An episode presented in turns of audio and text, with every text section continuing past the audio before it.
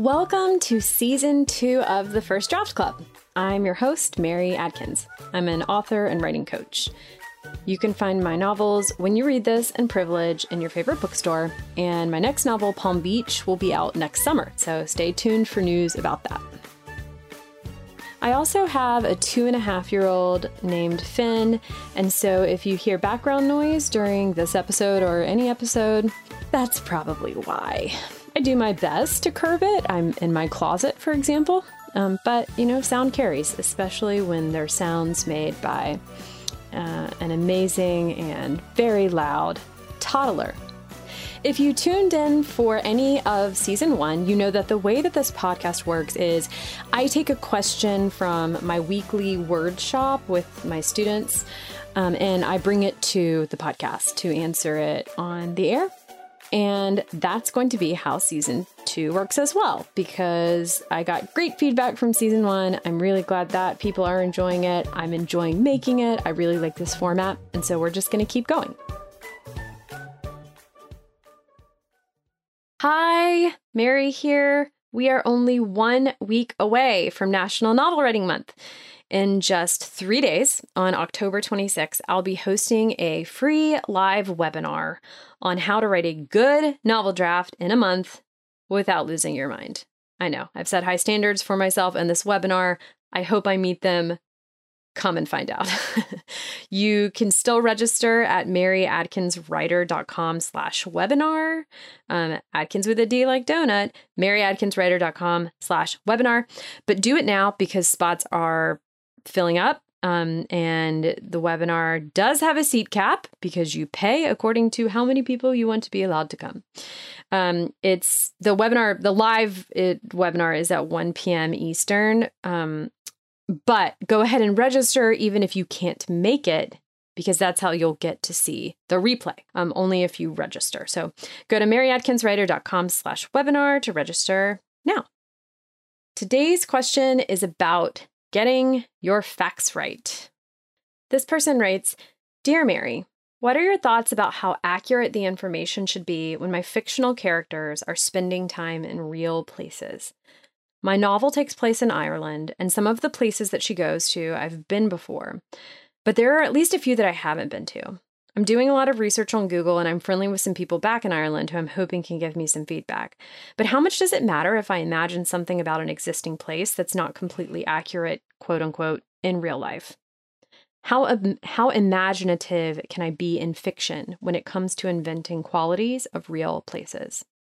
I wanted to address this question on the podcast because when we discussed it in our weekly word shop with my students, we ended up having a really rich conversation about this. It turns out this is something, um, this issue, this question, this this you know this package of considerations is something that a lot of us um, really kind of grapple with alone as fiction writers.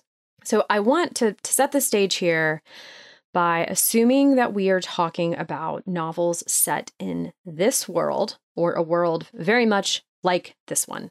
Okay, so not a different universe, um, not you know the not this world two thousand years in the future. You know that's not what we're doing here because otherwise, I think this question doesn't exist. If you're if you're inventing a completely different world, this is not a question. Okay, you have different questions, but not this one. To this question, here's the gist of how I would answer it most simply.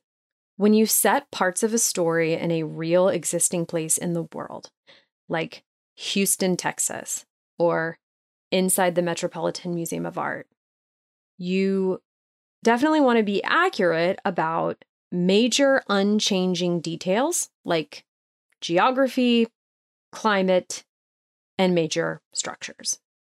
Okay, maybe this sounds obvious, but I'm just starting. Let's start from the beginning. So, for example, a story set in Houston should be in a city that is humid because Houston is humid. Um, you know, at least most of the year. the Metropolitan Museum of Art, if it appears in your book, should be on 81st Street and 5th Avenue in Manhattan because that is where it's located. Obviously, you know, there can be exceptions if you're doing something especially weird where you're intentionally changing details, but if that's the case, you know what you're doing. Okay, major major things, permanent things are you, you need to nail those. You need to do the research to nail those. But when it comes to smaller things, you have more freedom. You can fictionalize things like the name of a small coffee shop in downtown Houston, even if you say what street it's on and even if it's a real street. Um, you can fictionalize what exhibit is being shown at the Met, even if you give a, a, specific date or time period and and that exhibit wasn't there and you don't know what was there at that time. You can fictionalize at this level for a couple of reasons. One, because these things change over time and you know, no one no one really remembers everything about everything. Two, because you're writing fiction. and actually, that should be number one. um, two, because you're writing fiction and your your readers know that they're reading fiction and that everything doesn't have to be a perfect match to reality that big stuff we talked about getting right you need to get it right because if you don't it's weird and it's distracting. And and then then it raises the question of why you're changing something that everybody everybody knows. Everybody knows the sky is blue so why would you call it purple? Well i guess it is purple sometimes but you get the idea. Not only can you make up the details about the the fictional coffee shop or the exhibit at the met it's safer to do so because if you go with something, if you go with a coffee shop that is really there, that really has a name or that really existed and that people went to, or if you go with an exhibit that was actually at the Met in 1998, you've now strapped yourself into being accurate because someone is going to remember and someone is going to notice the thing that you get wrong. I made this mistake in privilege. I fictionalized two of my point of view characters' high schools but the third one I, I named as a real school, a real private boarding school, Miss Porter's. And I tried to do my research, but because I I am not intimately familiar with Miss Porter's, I didn't go to Miss Porter's. I don't even know anyone who did go to Miss Porter's. My research was admittedly limited. And one of my first reviews on Goodreads was from one of the very few people who graduated from Miss Porter's. If you're listening to this and you graduated and you left that review, I'm sorry to you. And, you know, just know that your review haunts me in my dreams. Um, one of the one of the people who went there saying she gets this one detail wrong about Miss Porter's. Um, and and I just thought, and and she even pointed out in her review, like I don't know why she didn't just fictionalize the school. And I thought, great point. I don't know why I didn't just fictionalize the school. So you can fictionalize anything you want. Um, you can also, by the way, make up a fictional town in a real state. This is something else I did in Privilege. I made up Cartersville, uh, Cartersville, North Carolina. It's not a real place. I didn't want to have to get all of the details right about, say, Durham or Greensboro. A lot of fiction authors create fictional cities and towns. Um, Tayari Jones invents Eloe, Louis, or Eloe. I'm not even sure how you pronounce the name of the fictional town, Eloe, Louisiana, in her novel An American Marriage, which is fantastic. And uh, another example I thought of is Brit Bennett in um, The Vanishing Half, which came out recently, which is incredible. She invents a town of Mallard, um, also happens to be in Louisiana. So it, it's something that is commonly done. Finally, you're going to have an editor looking over these things and making sure you don't get things egregiously wrong or embarrass yourself or them. And if you're self publishing, you should hire an editor to do this, uh, along with other reasons.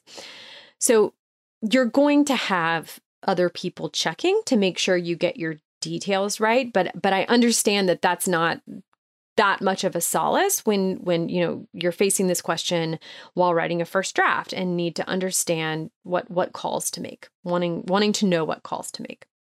So let's summarize. If you're setting your novel in this world then permanent landmarks major features of famous spots that a lot of people know about or could easily check just get those right you know? Shouldn't be too difficult to try to get those right things that are more specific to your story the name of a diner, the kind of stoplight at a cross street. Maybe you know you need to nail the the major features of the Lincoln Memorial, but what the trash cans are like on the sidewalk next to the Lincoln Memorial. That you can make up. And I recommend that you do make that stuff up unless you're willing to do the work to make sure you're describing the real thing accurately, lest you get a reader who points out your mistake.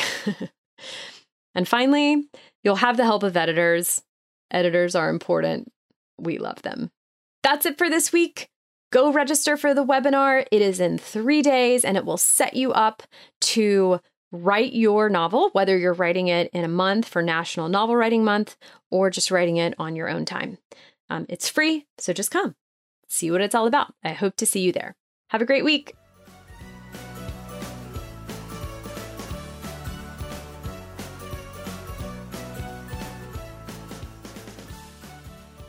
Thanks for listening to the First Draft Club. Subscribe and leave a review, and I will adore you forever. And if you want to submit your own questions and attend these sessions live, you can join our community of authors by going to maryadkinswriter.com. That's Adkins with a D, like donut. And if you want to attend my free masterclass on how to finish your book in five simple steps, just go to maryadkinswriter.com slash masterclass. That's maryadkinswriter.com slash masterclass, and you can watch it instantly. Happy writing! See you next week.